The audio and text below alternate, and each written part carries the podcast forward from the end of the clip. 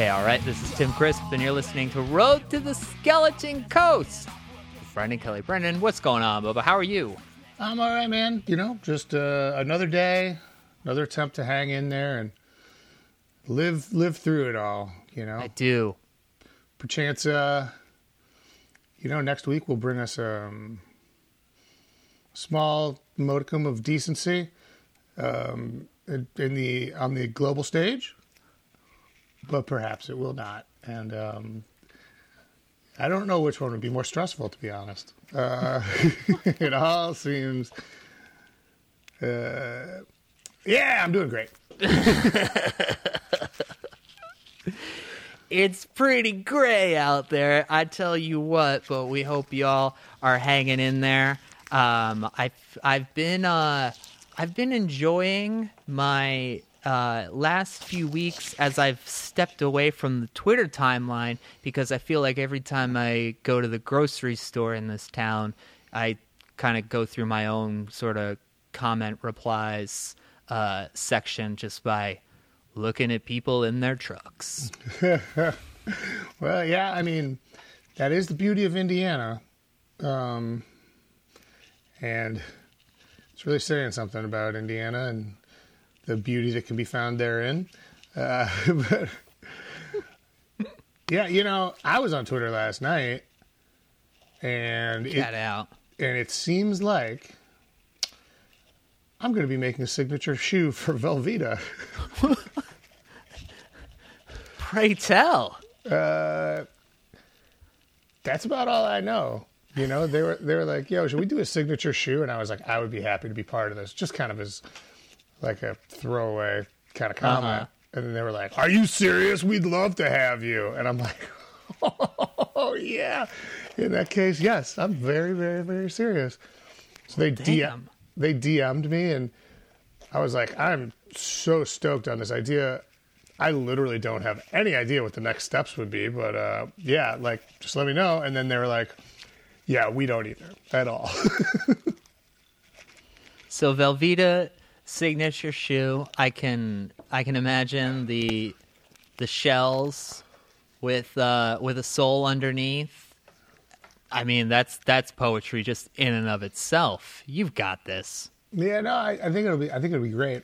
I'm, I'm really looking forward to it. I'm a big fan of Velveeta, coming as I do from Missouri. Growing up with a single parent, uh, you get a lot of Velveeta. You know what I mean? Uh, You do. You do. You do. So it's um, really something that's close to my heart and in my heart. Where it will stay Yep. until the end of time. Well, you know, probably there's, there'll be a surgery at some point and uh, they will remove the Velveeta from my heart. but till then, liquid gold pumping through my veins, baby. Oh, the beauty, the beauty. Hey, uh, Brendan, we ought to we ought to let everybody know. I guess at the top of the hour, and we'll probably let them know at the bottom of the hour as well. Uh, we're gonna take next week off from the Road to the Skeleton Coast main feed. Uh, I don't know if you follow the news, but there's a lot going on next week, and honestly, I think uh, I think it would be it would be a tough listen. It would be a tough episode to record without commenting, and there's a, a certain element to these conversations that I really enjoy, Brendan, which is just that you know we're obviously recording these during the times that we're living in, but we don't really want to like date a conversation to such an extent that it's going to be, you know, not fun to listen to. Yeah, I mean, I think that the idea of dating the conversation, um, I fundamentally disagree with that in terms of art. We've talked about that on this podcast before, but um, in terms of it potentially just being like kind of bummer that just sucks, uh, yeah, for sure. you know, So, um, we hope that we're hoping for the best next week. We encourage all of you to go out and vote, do the right thing. Uh, I voted today, voted early. It was very easy. Walked in. I said, get rid of all the judges and uh, I walked out. It was great. Yeah, So. I mean, this time next week we could have President Conway. Kanye. Or Conway. I guess uh, Tim Conway could run for president. I think I'd take him over most. but uh, I think he's also dead. Um, yeah. I'd still take him over most. Yeah, got him right. We will, of course, be keeping up on Patreon, patreon.com slash better sandwich.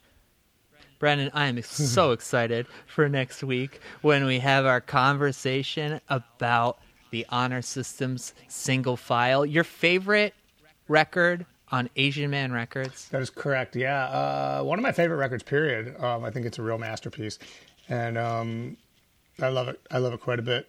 Made by some people that I really like, also. But it's it's real good.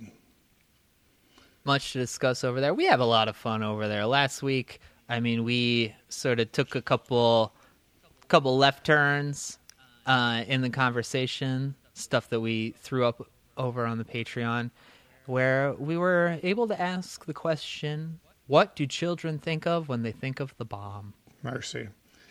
Still frightens me just to hear that title.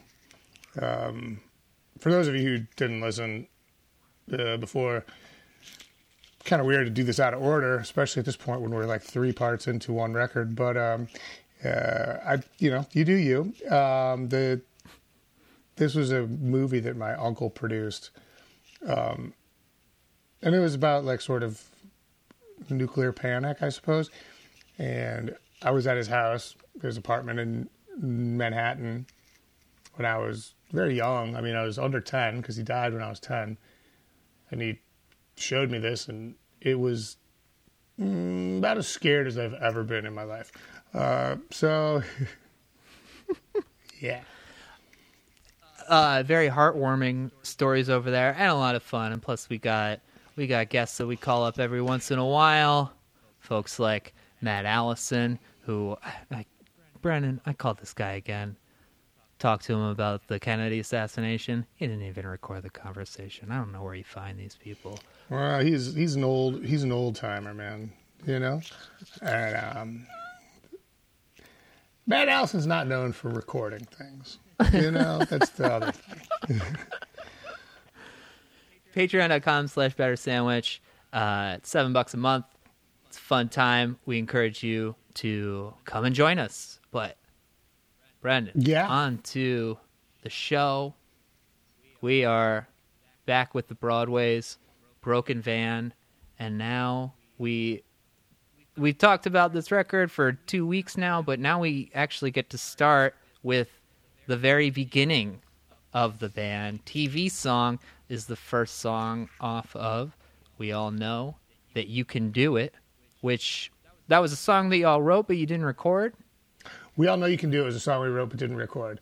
Um, yeah, um, I, I wrote it and it was like sort of like a real mission statement for the band, but um, I don't know. I I don't think there was any like real negative feelings towards the song. Uh, I think everybody liked it. I think it was a pretty cool song, but yeah, for whatever reason, it kind of slipped through the cracks. And um, which, well, you've only got four songs, big crack, uh, you know. So, but uh, but yeah, yeah. So that's that's where the that's where the title of the seven inch came from. But um, yes, it appears nowhere. I don't think there's. I don't think we ever played it live. I don't think there's any indication that that song ever existed besides in my brain. So there is also the off chance that I never wrote it at all. Like uh I've been hearing that there's uh there's a lot of talk this week about the idea that we're living in a hologram. Maybe it's maybe it's part of the hologram world. A hologram.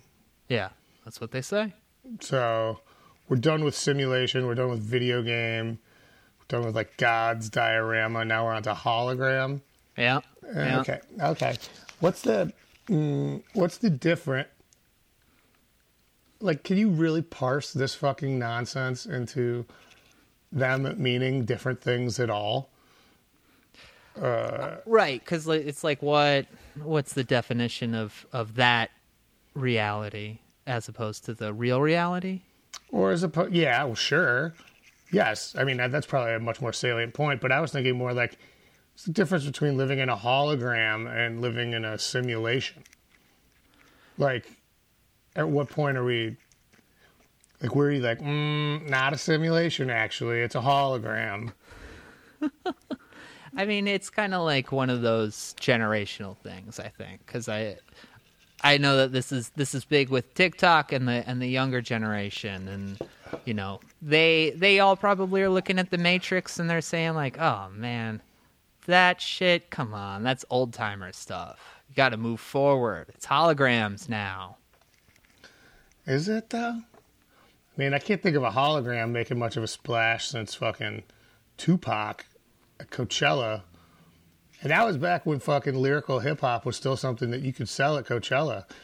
You know, nowadays it's just like all like fucking pour some Molly on your phone and sniff a line of it and listen to some guy in a helmet made out of foam core fucking play songs that he's already made uh, by pushing a button, right? Um, I mean, that's a fucking that's an illusion. That's a hologram, fucking that we're living in there. It's like here I am at a live concert. It's like mm, kind of, in a way. Not that I care. I mean, I don't want to sound like one of those people that's like, you got to play real instruments, you know, like I do. It, uh, I don't give a fuck what you enjoy, but uh, I, and that shit's probably really fun if you're into that kind of music. You go there, fucking snort a face full of drugs, and just like vibe with the light show and the fucking monster sounds that you can dance to ever after never having heard the song before. I see why people like that. But it is a bizarre, like, uh, Potemkin concert, you know? Um, yeah. Like Potemkin City concert, as they were. Not having anything to do with the propaganda album besides the name. Potemkin would be a fake village that they would set up and take the king to show him around, show him that um, everybody's very happy and everybody had, you know, was treated nicely by the local constabulary and, you know, plenty of food, um, everything like that. And so they'd walk the king through this like hastily assembled fucking town, Mm-hmm. you know, for presumably a bunch of fucking serfs that would be whipped to death if they weren't like, "Ah, I love it here, you know. Uh, Sort of like Mr. Burns with the um, employee of the of the week awards. Um, all I remember was that a duck won that one time. Stuart, I believe, was the duck's name. In Rod we trust. Oh yeah. Yeah, So Carbon Rod, Carbon Rod did win. Yeah. um this re- this release here uh, this was the first time you recorded with Matt Allison. Had you ever met him before? Mm, no, I had not. Chris had recorded with Tricky Dick, with Matt Allison, and you know what? I'm not. I could be totally fucking wrong about this, but I think maybe Dropjaw even recorded with Matt Allison. Oh wow. Um, we found Matt Allison through the Bollweevils, who had been recording with him, and I don't know how they met him, but some fucking old folks' home meeting that they all were at at the time. All fucking so old. Uh, but but uh, but yeah. So then, in the Lawrence Arms building. we lived with a dude named Mark Zdanowski who went by the punk rock name Mark Piss. Um, and uh, um, and Mark was in a band called The Feds. And I think he turned Chris on to Matt Allison because The Feds recorded with Matt Allison. I'm not I'm not entirely sure how that all started, but yeah, re- going in there to record the first stuff was my first experience with him. Um, what were your first impressions of him as a as a dude? Um, That he says dude a lot, obviously. he does say dude a lot. He's a fucking hilarious guy. Um, I don't know. He his studio was like on the second floor above like an Einstein Bagel, and um, at this time he would just be like relentlessly late to to the sessions, and like we'd get there at like fucking 10 in the morning and then the door would finally open at like 1 he'd be like i just came in through the back. And it's like dude there is no back. There's no back. Uh, you were sleeping on the couch. It smells like man in here. Um, you know and i'm like dude you were sleeping on the couch. He's like oh buddy that couch would talk. I was like, what's it gonna say? Oh, this guy's gonna go down to Einstein Bagels and fucking fart Einstein farts all over me before he passes out alone in here again after drinking 15 Bud Lights. And I think that was like the moment where we became like good buds. Uh-huh. you know, Um, Just naturally throwing shit at each other. well, just like I think that you know he thought of me as like just like some young young dumb kid, uh, which I was, and uh, I think there's just enough like genuine humor involved in the whole thing. It was like well thought out enough. That he's like, ah, this guy's kind of funny. Mm-hmm. You know, I, I don't think it was like one of those things where, because we didn't ever have like a very like, and to this day we do not um, antagonistic relationship for real. You know what I mean? Mm-hmm. But it was just like one of those things where I was like, "Eh, there's literally no way you just came in through the back here, you know? Like, Well, as someone who's also talked to Matt a couple times too, I, I know that he's someone who uh, greatly appreciates intelligence. Um, so th- that probably has to be the uh, the thread there. He's just like, oh, okay, yeah, I, I, I, I like the level that you're operating at. Same thing he said to me. yeah, there's nothing, um, Tim, there's nothing stupid about making fun of somebody for farting all over their own couch. that is discourse worthy of Collier's. Um, you know? So, so yeah. But I liked Matt then, and I like Matt now. I mean, it's been a long time at this point. When I first met Matt, he was significantly younger than I am now, which is cra- Yeah. crazy to think about. Um, TV song is the first song off of the seven inch. This song is totally imperfect, but I really like it. This song is such a fucking. When I wrote it, I was like, "This song fucking rules." It's, Like, it's great. If if you just like listen to it and take like a guitar tuner and watch it, it's like the chords never fucking repeat. It's the most crazy, chaotic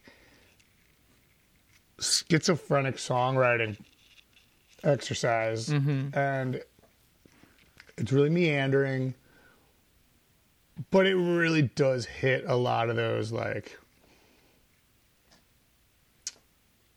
broadways like by way of 15 things that we were really trying to do particularly in the beginning mm-hmm. and i mean i guess kind of all the way through but it's really got that that vibe is locked in to this. Totally. I think it's just like it's such a testament to when the vibe is right, it doesn't matter that the song is totally all over the place. It's just right. Yeah, you know, and that's funny because for the song being all over the place, if you'd come at me and been like, the song I find to be pretty boring, uh, Uh-huh. I would be like, "Eh, I understand that too. Uh, you know, Yeah. but Yeah, yeah. So, you know, I, I don't know how. I don't know how much I could like sit down and figure out how to play this again. If uh, and it, which is saying something for a song that sounds like it's like three chords, and Uh-huh. it, is, it is, but they all just come in completely different orders, uh, like every single time. So, yeah, So this is not one that you all did when you did the reunions. actually, I think we did. oh, Um, interesting. and that's hilarious to me because I mean this song is just it, it's just really all over the place. Like at the time, I was like, well, I'm writing to the melody, but then the melody is fucking all over the place and meandering too. You know, so it's like, uh, I don't know. I don't know. Um, I know that I really loved the sort of like rugged, um, just kind of fuck everything vibe of it. Like in terms of like fuck how you write songs. You know, like here here here you go. It's like no no no choruses, no nothing repeats. Um, here's a stop on like the three. Uh, like it, it was it was crazy. Yeah. This is a crazy song for being a song that's like pretty like meat and potatoes ultimately. Mm-hmm. Mm-hmm. You know. Lyrically, I mean, we got a lot going on here. I love all of the references to mid 90s MTV. Singled out, I mean, in particular. Yeah. that was was Jen- Jenny McCarthy was like She was the original hostess of Singled Out. Yeah, and um, wild. I believe what Daisy Fuentes became the host of Singled Out eventually, or was it always Jenny McCarthy? Yeah, you know what? I think it, it was Daisy Fuentes after a little bit because she got Jenny McCarthy like took off. Yeah, you know she's from Chicago. I didn't know that. Yeah, she went to Sacred Heart. Her cousin is Melissa McCarthy Uh huh. from um, Bridesmaids and shit. I also did not know that. Mm-hmm. Melissa McCarthy's fucking funny. Yeah, Jenny McCarthy's kind of funny too. She's definitely really attractive still to this day. I think. Um, uh, you know, shout out to my Chicago ladies, Northside Catholics, and so forth. I went to WrestleMania 11 at the Hartford Civic Center in April 1995. Uh, special guest appearances on that show were uh, Jonathan Taylor Thomas, Pamela Anderson, Jenny McCarthy, and Salt and Pepa. I went with my dad, my cousin, my uncle Clay. Yes, my dad, Jenny McCarthy, Pamela Anderson, Salt and Pepa. Those are the top three performers of the entire night. Yeah, And looking back, yeah, he he, he was onto something. so JTT didn't really fucking step up. Dude, JTT, if you're my age, like the enemy. Every girl had a crush on him, and it's like, why? Because he's beautiful and has unbelievable hair.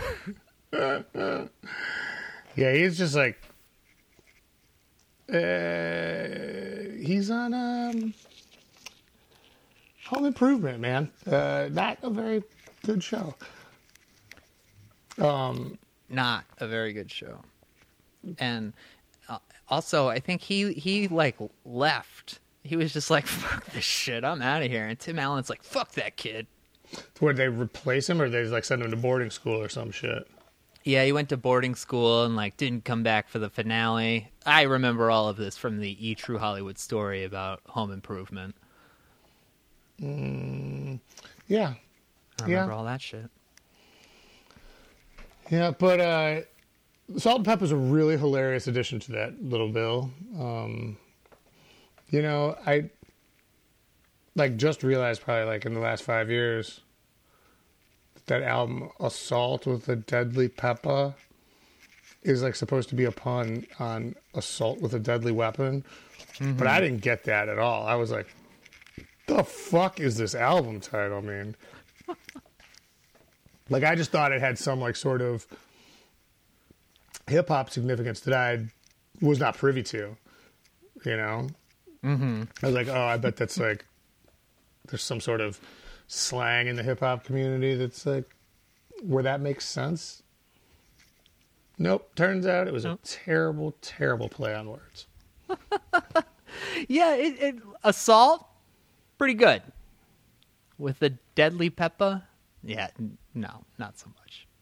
Oh my god, it just like annoys me so bad the thought of somebody, whoever it was, coming up with that and being like, "Oh fuck, nailed it," and then somebody else hearing it and being like, "Yep, well, that's what it is. You're right.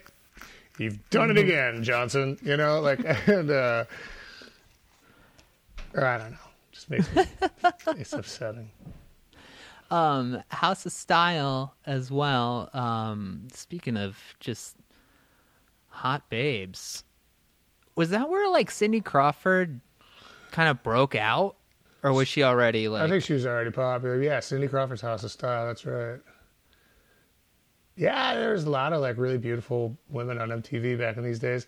Kari Wuhrer from Remote Yeah. Control, just the red, like dyed red hair. Um, she was really cool to look at.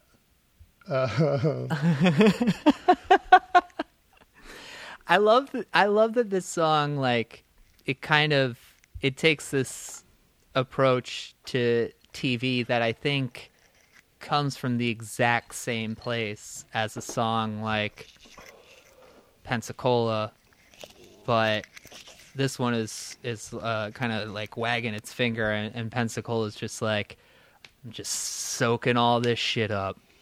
Yeah, I feel terrible. Yeah, um Yeah, I mean there was a lot more like didacticism. I, I don't know if that's a word, but um in the Broadways, I mean that was sort of the idea, I guess. You know, it's like we've got it all figured out, you know. and um one of the lessons I learned by the time I got into Lawrence Arms was like, no, we don't, you know. So, um, so yeah, at that point, it's like, well, actually, I use this pacifier as a crutch uh, myself. Mm-hmm. I use this pacifier as a crutch. That's like I use this crutch as a wheelchair. Uh,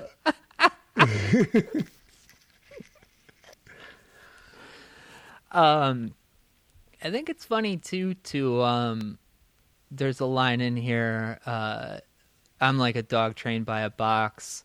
Quote like and quote totally fill my day.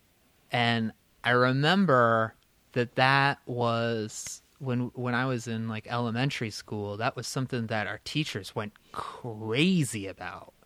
yeah, If you put that in your in your sentences when you're just filling space, like yeah. getting ready to paddle you. Yeah, and I, I think that um I mean, you know, it's right there in the song that it's like I know that I have this like sort of like meandering and non um, non-important syntax that like sort of takes up all my sort of speech patterns, right? And um so this was this was just more like a this is a little self-flagellation thing, you know. Um, but then, like the next line of this, I, I really actually do like. It's probably one of my favorite lines in this song. Um, the and I think I'm going crazy, man, has become fucking cliche, and I think I'm going crazy. I think that's pretty good, you know. Yeah. Like to this day, I still think that's pretty okay. Um, like if I wrote that today, I'd be like, yeah, that could stay in the song for sure. Yeah. uh, I love the arpeggios that kind of open up that instrumental break and there's a note that's like hung out but it's it's muted pretty abruptly and then it goes into uh, the next part and i'm just like oh nothing like nervous kids like in the recording studio Yeah, I mean this. So this record,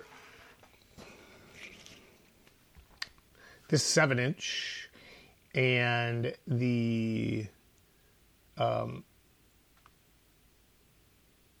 five, four, five songs on um uh, Big City were all recorded in a day, recorded and mixed in a day, as well as the song "Fuck the Church," mm-hmm. which appeared only on a um, comp put out by Drive Through Records, um, because Mike Park, due to his personal beliefs and desire to not have anything that like offensive, like overtly on his label, was really he really tried to not say like this is not for me. It like offends my sensibility. Um until eventually i was like wait a second. Do you just like not like this song because of like what, what the title is? And he's like yes actually yes. That's correct. And so i was like oh. So we got a song that was too punk for asian man buddy. I, I sort of love that because I I feel like that really aligns with just the general sweetness that Mike Park exudes. Hundred percent. I mean, it's not like you can't really be mad at the guy, um, and I kind of mean that like just as a blanket statement. Um, you know, not for this, not for anything else. You just can't really be mad at the guy. You know. Yeah, totally. I mean, I I grew up. Mike Park was just like the coolest dude ever, and uh, I think yeah, that just totally aligns. All of that, all of that, just like feels great. Um, Yeah. All right. So the next song on the seven inch then is called Ben. Is that Ben moves to California? Yep, same song, different Same recording. Um, I can't remember what the salient differences are here from the, I guess, Broken Star version and this version, but I think I remember Dan's voice just being a little snappier on this one. Mm-hmm. Um, because he kind of like sometimes goes into like a uh like the the fat guy in Riverdale that's Archie's friend, like the kind of like, hey Archie, damn, you know what, you know, like that kind of thing. And um, I feel like there's probably a little more of that on this. And then by the by the next time, he's like kind of at least I guess adjusted based on what the um based on what the this this recording sounded like. You know, not Yeah. that I think this was terrible, but you know, pay a lot of attention to your own voice, right? And Mm-hmm. so I woke up the other day turned into I woke up the other day. Yeah. You know, um, I think that from what I remember, and I think that there is a um, there's a backing vocal, like a pretty prominent backing vocal that's not in this version, and the guitar part as well. But Tim, I don't know. Um, Broadway and Briar. Now, we love to take the opportunity, every chance that we get, to tell everyone that the best vegan restaurant in the city of Chicago is right near the corner of Armitage and Kimball. That's ground control, of course. But the restaurant with the very best name in the history of the city of Chicago. It's right down the street from Broadway and Briar. You know what I'm talking about. I mean, I probably do, but I don't. Crisp. Crisp. Oh yeah, yeah, yeah, yeah. That's the uh, like it's like Korean wings. I Think so. Yeah, fuck yeah. I would like to eat there. I, the name is also makes that shit sound even more delicious. To be honest, you know what I mean? No, Always does. That's right. God damn it. Um, but yeah, uh, I used to live. Um,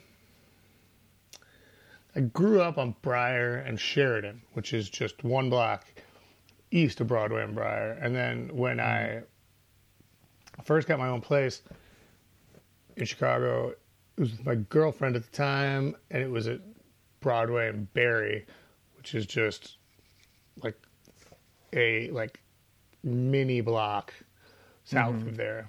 Um,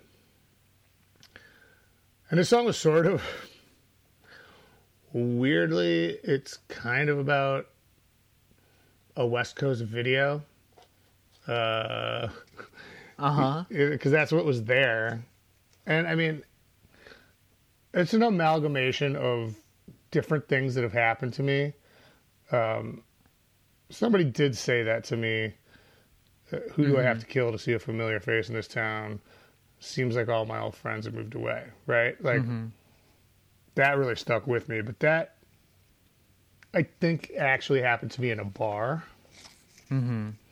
Like I, I was just walking past somebody who said that. It wasn't they weren't saying it to me, Uh huh. You know? But I was so used to this like sort of rotating cast of homeless people that would be in front of this West Coast video at all hours, and no matter what, where I lived, whether it was like my childhood home on Briar and Sheridan, or like the new apartment I had at Barry and Broadway, that- it, it was just like sort of the. Uh, it was like a bit of a centrifuge for all of this, these different people that lived in the neighborhood Yeah. of which you know we talk about on guided tour of chicago uh, that neighborhood used to be like rife with very fascinating homeless people um, i don't know if that's something that sounds like it's in bad taste to say uh, No, I don't think so. I don't, yeah, I don't think it is either. But you know, like, I, I look, I could see somebody with one of those like severe haircuts that's like where the bangs are like right up at the hairline, you know, um, and then it gets long, being like, "How dare you talk about the homeless as your, you know, circus attraction or whatever?" And it's I mean, this is a straw man argument, so because nobody has said that to me, so um, I'd like to acknowledge that as well. But I can see it happening, and to that person, who's I just you know, you know, listen, go fuck yourself. That's not what I mean at all. Uh, there you go. So now, now we're now we're done with that. Get out of here, fake person, based on a real type of person. No, I mean, I, I think that you're that you're someone who's always kind of taken in uh, the people that you see, whether they be uh, a, a f- fake or possibly real um, Bukowski at a bar, or yeah, someone uh, hanging out, saying uh, saying interesting things. Yeah. Now, at trying to think. Yes, Tim. To me, this is the best Broadway song I ever wrote. Really got in and got out early with this band. um, I was hoping you would say that actually, because yeah, no, this is my favorite one of mine by a pretty large margin. In fact, I think that you could go all the way. You couldn't put this song on Greatest Story Ever Told because it would just sound so like completely out of place. But I think that's about where like maybe I was like, oh, I'm getting a little better than the Broadway and Briar thing. Um, like I wrote it and it kind of gave me, I think, a little bit of stage fright. It was like, well, I've written the best song I've kind of, Yeah. you know, and then kind of chasing that dragon for a long time in the Broadways. Yeah. And, and this is such an unusual song. I mean, it's in fucking three four, you know, and and so,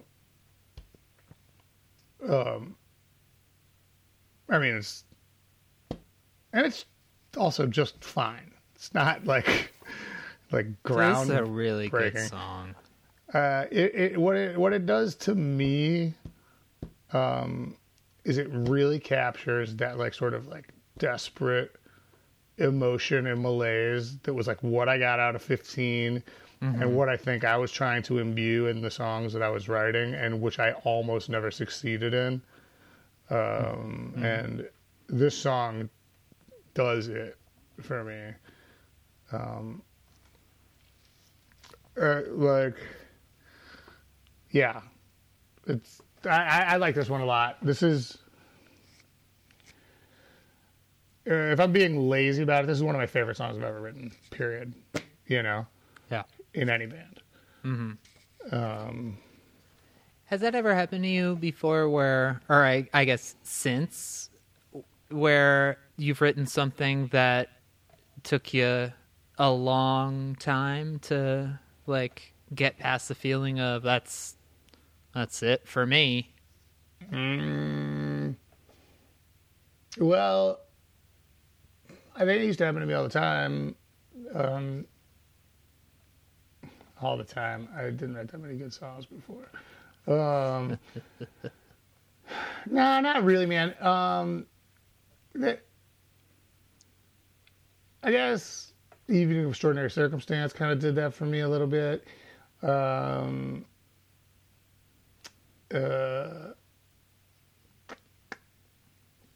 February one from Slapstick and Ed, like those, which, and then even this song, they're all kind of the same. They're just like about fucking homeless people, and it's like me. So this one is just not exploitative like those other ones are.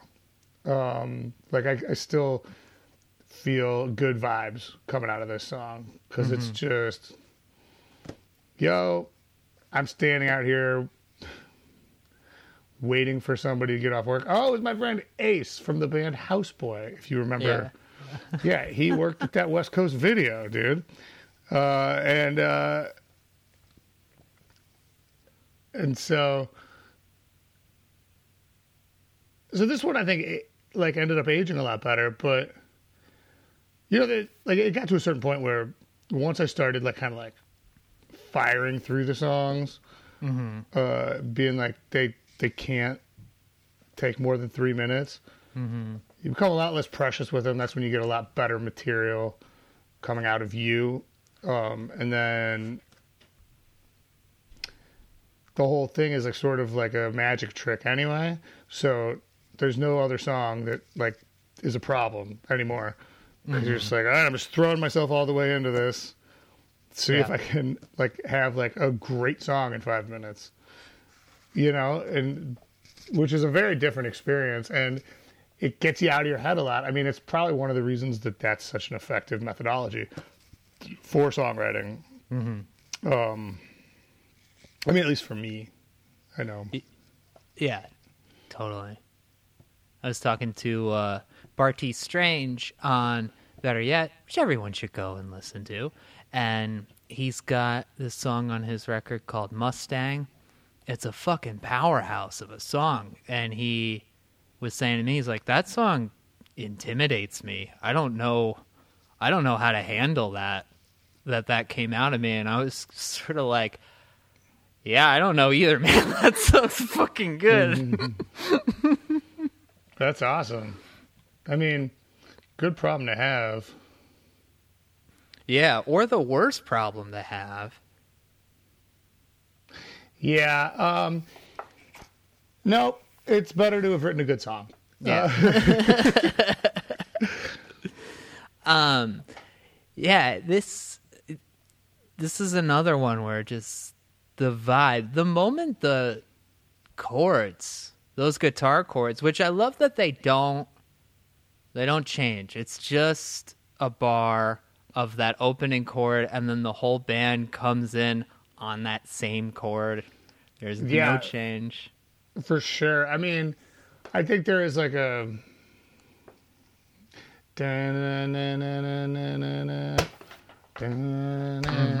Mm-hmm. But that's first of all, that was kind of the vibe of the times. Like I, I feel like that seems a lot more unusual now than it did then. Um, I think that that didn't seem like much of an artistic choice at the time. And I mean, like, I guess there's an argument. It's like, yeah, well, it wasn't very artistic at all. You just kind of stayed on the same chord. But, but what I mean is, like, that was like, oh, yeah, you know, this is how this shit kind of is. And, like, uh, it works for this song in a way that, like, nothing else would have done. Because it's like, I feel like what we were going for is when the chords come in and start changing that it wa- like every change has to have like this like he- emotional heft to it mm-hmm. you know so there kind of has to be a little bit of a of a palette set up in order to sort of subvert it. Mm-hmm. if that makes any sense. Like because like as soon as it goes from the i think see we started out doing this in e and then i think we moved it to c because i could sing it better in c. But as soon as it goes from the c to the g it's like it's got like a real like emotional weight to it. And then when it goes to the a minor Yeah. And then and then the descend it really like you're like oh this is like a very dramatic song Yeah. you know and, and like and i think kind of because it's so jagged and like sort of sloppily played you could have a very dramatic song that doesn't sound cheesy necessarily uh, which i think the broadway is really kind of ass backwards into quite a bit uh, yeah. you know and um and this one um yeah man. I just remember like when we did this i was so pleased with it. And and dan comes in and plays this octave part and i'm like fuck this is so killer. I mean, this was exactly at the moment where i was like we're on a rocket to mars. We're gonna be the, the biggest band in the world you know? And and it turns out that like songs like this is fucking cool as like this song is to me people didn't really want to hear this kind of shit at this time at all Yeah. you know it's like it doesn't matter how good the songs are Um, that's interesting because I, I guess when I was listening to it and thinking about this conversation, I was like, this is probably the song that if there, if it, if it's, if there's any song that's catching people in the set, it's this one, just because that tempo is so different and just like naturally, I think, just puts like movement in you. Yeah. Um, no, I don't remember anything catching anyone ever. Uh, I, I mean, like I, I say that only like kind of half as a joke. Um, I don't. But I see what you're saying, and I feel like I did see people like bobbing their heads to this every once in a while, but I don't remember at all the Broadway's having like a crowd favorite song. Like not even 15 minutes. Like I don't remember people reacting to anything that we did. Uh, I could be totally wrong, Yeah. but but as far as my memory goes, I mean, I could make assumptions. I'd be like, oh yeah, I bet kitchen floor. I bet 15 minutes. I bet we'll have a party. But I don't remember that shit ever happening at all. Who? So what? What was it that people wanted instead of this? Ska. Oh, you poor thing. no thanks, Brett. Rather not. Mm-hmm. Yeah, people wanted ska, and um, I mean the thing is, I can't really back on ska, man. ska, ska's the reason I'm here doing this podcast today in a very real way. Mm-hmm. Um, so I'm not trying to diss that, but um, yeah, it was hard to have like been in that sort of like belly of the beast for so long and then try to climb out of it and like reinvent yourself. I mean, that shit doesn't work often for people. Mm-hmm. You know what I mean? It's Yeah. like for every John Samson out there, um, who already like seemed wildly out of place in Propagandhi, right? Uh-huh. Although it was awesome, I Yeah. loved that combination. Me Um, too. But he has successfully reinvented himself. Mm-hmm. For every dude like him, there's like a. Uh, I don't know, Vanilla Ice going metal, you know? And it's like, mm.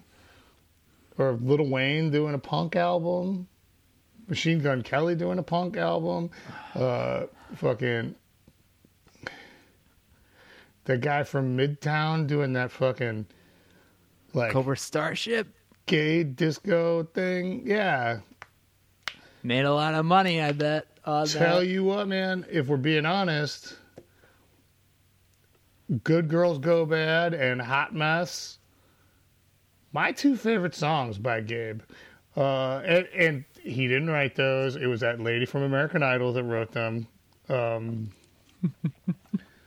but at least according to her on American Idol, she said that. And I was like, damn they went all the way for this shit. It was like putting Gabe in like flat brim hats and like big ass sunglasses and hiring this lady that wrote like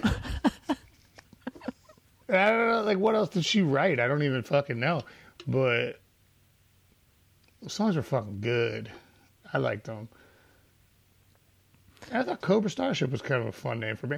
It was a little too obvious um, in terms of being so not obvious that Mm-hmm.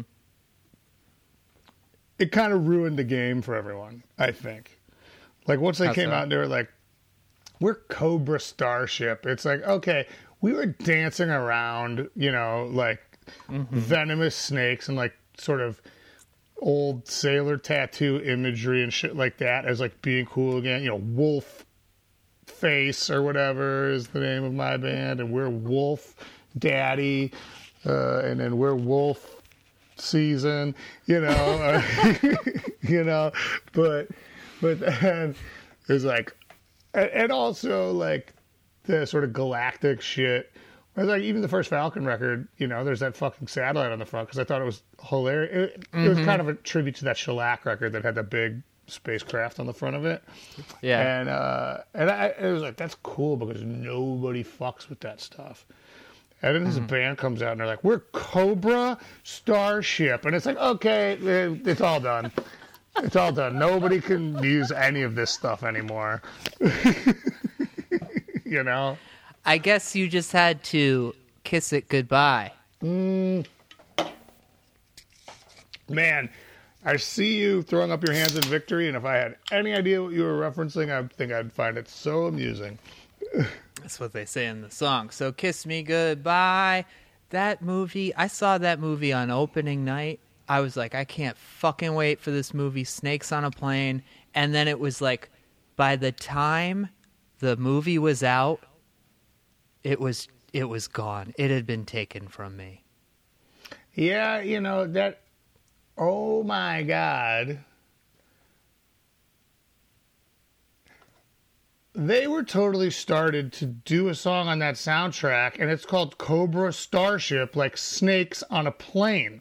Yeah, that's the song. Um, I don't. What what song you talking It's the about? Cobra Starship song. It's like, come on, bring it. So kiss me goodbye. I could see the venom in your eyes. Continue. No, God, this whole thing was a put on. God damn. Uh, no, but like I never put it together that the name of the band was because they were a module built for a movie built upon a lost page of a spec script posted on Twitter by somebody who was just making something up. Uh, like And Samuel L. Jackson was like, "Oh yeah, the movie's called Snakes on a Plane. Cool, I'm in it." And then someone was like, "Oh, he's got to at some point say." The, no, that is before. He joined the movie with the understanding that he would have the line, I'm sick of these motherfucking snakes on this motherfucking plane. That was the fake script that like made the whole thing happen. Someone was like, yo, what's next in Hollywood? Snakes on a plane? You know, and Samuel Jackson stars and he says, I'm tired of these motherfucking snakes on this motherfucking plane. And that is what kicked it all off. Was some tweet that was like sincerely like that. And that's what made the movie happen. That's what made Samuel Jackson get involved. Apparently, that's what named Cobra Starship, which I was never smart enough to realize before just now. Um, What what year did you uh, fly down to South by Southwest with that uh, movie? 2011, maybe? Oh, okay. So it wasn't it wasn't exactly around that time when your when your your script got so far, but it didn't get didn't get snakes on a plane far. Yeah, I mean, you know, all we did was write a script that I think is really funny all the way through and then shoot it uh, by utilizing incredible, um, like, Marine Corps like gusto to do it for like no money while still having it look like it had high production value and then editing it together in a very professional way. And, uh, you know, it was nothing compared to a guy just making up a movie on the internet and saying it would be funny if Samuel Jackson said this. So I understand why that happened and ours didn't.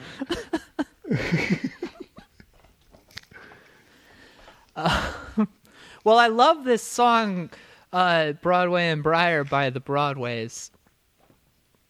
Yeah, man, me too. I think it's great. And um, it, it really is. When I think of the Broadways,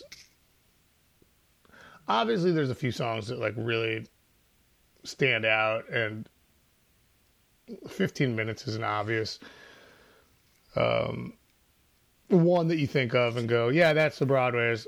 To me, it's this song because this was my contribution that I actually felt really, really proud of. You know, um, and after I guess three rounds in the recording studio. I got one. That's cool. I mean, it, it really just like I think it's a testament to doing a lot with a little because it's a really good chord progression, but like you say, like when it goes to the G, it feels fucking huge. When it goes to the A minor, it feels fucking huge. That's kind of all it needs, and I think that that's a pretty beautiful thing. Yeah, it, it does have like a built-in bombast to it that I think is pretty groovy and also not easily accomplished. And again, I think a lot of that is because it's so like three four is inherently kind of potentially cheesy. Um, octaves and power chords and the fucking one three five four sort of paradigm. Potentially very cheesy. Direct descending is very cheesy, potentially. But real like earnest sloppiness somehow like mitigates all that quite a bit. And uh, and th- th- this was just like an accident almost that it turned out as good as it did. Um, but but yeah, this was the one like after our first practice, we recorded this on a boombox, and I know I told you this, and I went down to the Fireside Bowl and I saw uh, Mike Alfini from the Four Squares. I'm like, dude, I got tape of the first fucking Broadway's practice, and I played this for him, and I just expected him to just like, I don't know, like pop a boner right through his pants or something, you know, like I, I, I was just like, he is gonna see that this is dope, and he's like, cool, man. and I was like, um, maybe I should play it for you again. Maybe you didn't hear it totally the way, uh, you know. But I mean, you got to keep in mind that the, the the recording sounded like.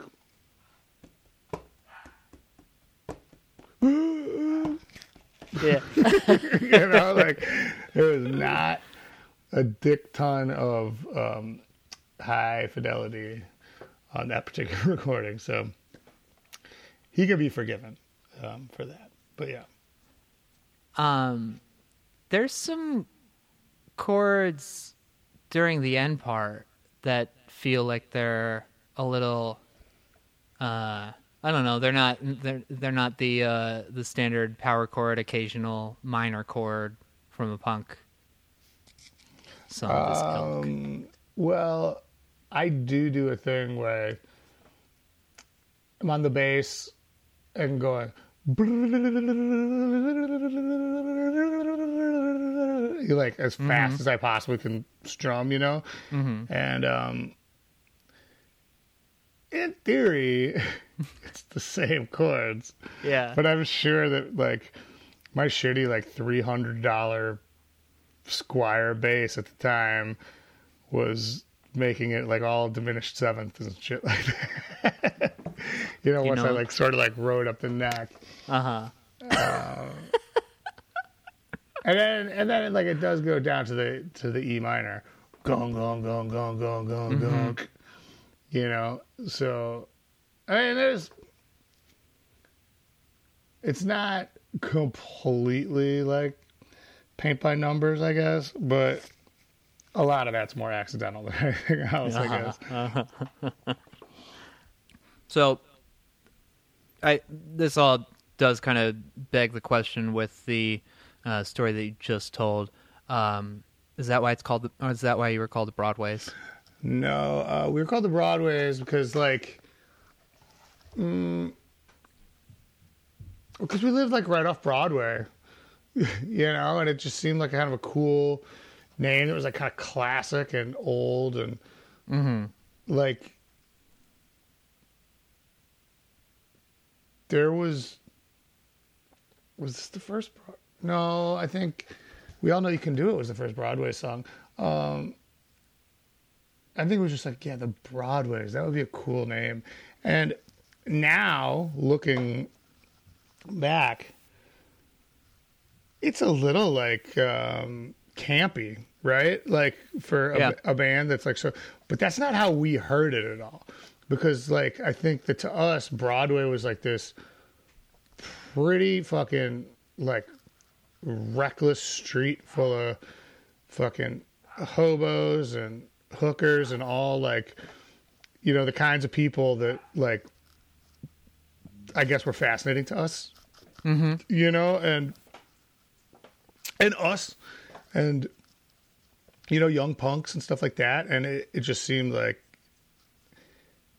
it just seemed like a cool ass name and it is really funny for me to think back about it and be like wow that like could also have been the name of like if like I don't know, fucking uh you know, John Waters and Charles Nelson Reilly started a band. They could have called it the Broadways as well. Yeah. you know, and uh but but I, yeah, I think we just thought it was cool. The it is also funny. Um, I'm not sure if you're familiar with the band from Montreal, the St. Catharines. Uh, so they were on Fat Wreck Chords. Uh, the singer of St. Catharines, Hugo, he does the fest, uh, not the fest, the uh, Pouzza Fest, mm-hmm. um, up in Montreal, and they were like big fans of the Broadways. St. Catherine is the, the biggest street that runs through the part of Montreal that they live in, and they're Uh-huh. called the St. Catharines. Um, and he's told me overtly, he's like, "Yeah, no, it's no coincidence for sure." Like we were like, "That's that's dope," but Yeah. I don't know. It might just mean that like there's a lot of people out there that have fucking goofy ideas. Uh, Um, it, also, while we're on the on the subject, Broadway, is that the best Goo Goo Dolls song that came after the band broke? You know, I've heard a lot of pretty cool Goo Goo Dolls songs that are like kind of like, I guess a lot like when, when when your band has got a song like uh uh what's it called Iris. Yeah. Iris. When you've got a song that big, literally every other song becomes a deep cut. Yeah. No, no matter even if it's like slide. Slide's a deep cut in in the Goo Goo Dolls fucking universe, which is hilarious. But I've definitely encountered a lot of deep cuts, especially recently, because I told you how we were rocking the new Goo Goo Dolls EP um, on the last Lawrence Arms tour. Mm-hmm. We even walked out to the newest single when we were in Buffalo Uh-huh. um, and uh, and then we would just let it play on Spotify, and we'd hear kind of like these old Goo Goo Dolls songs, and I'm like, this is dope too. This is also really dope. Broadway is a great song.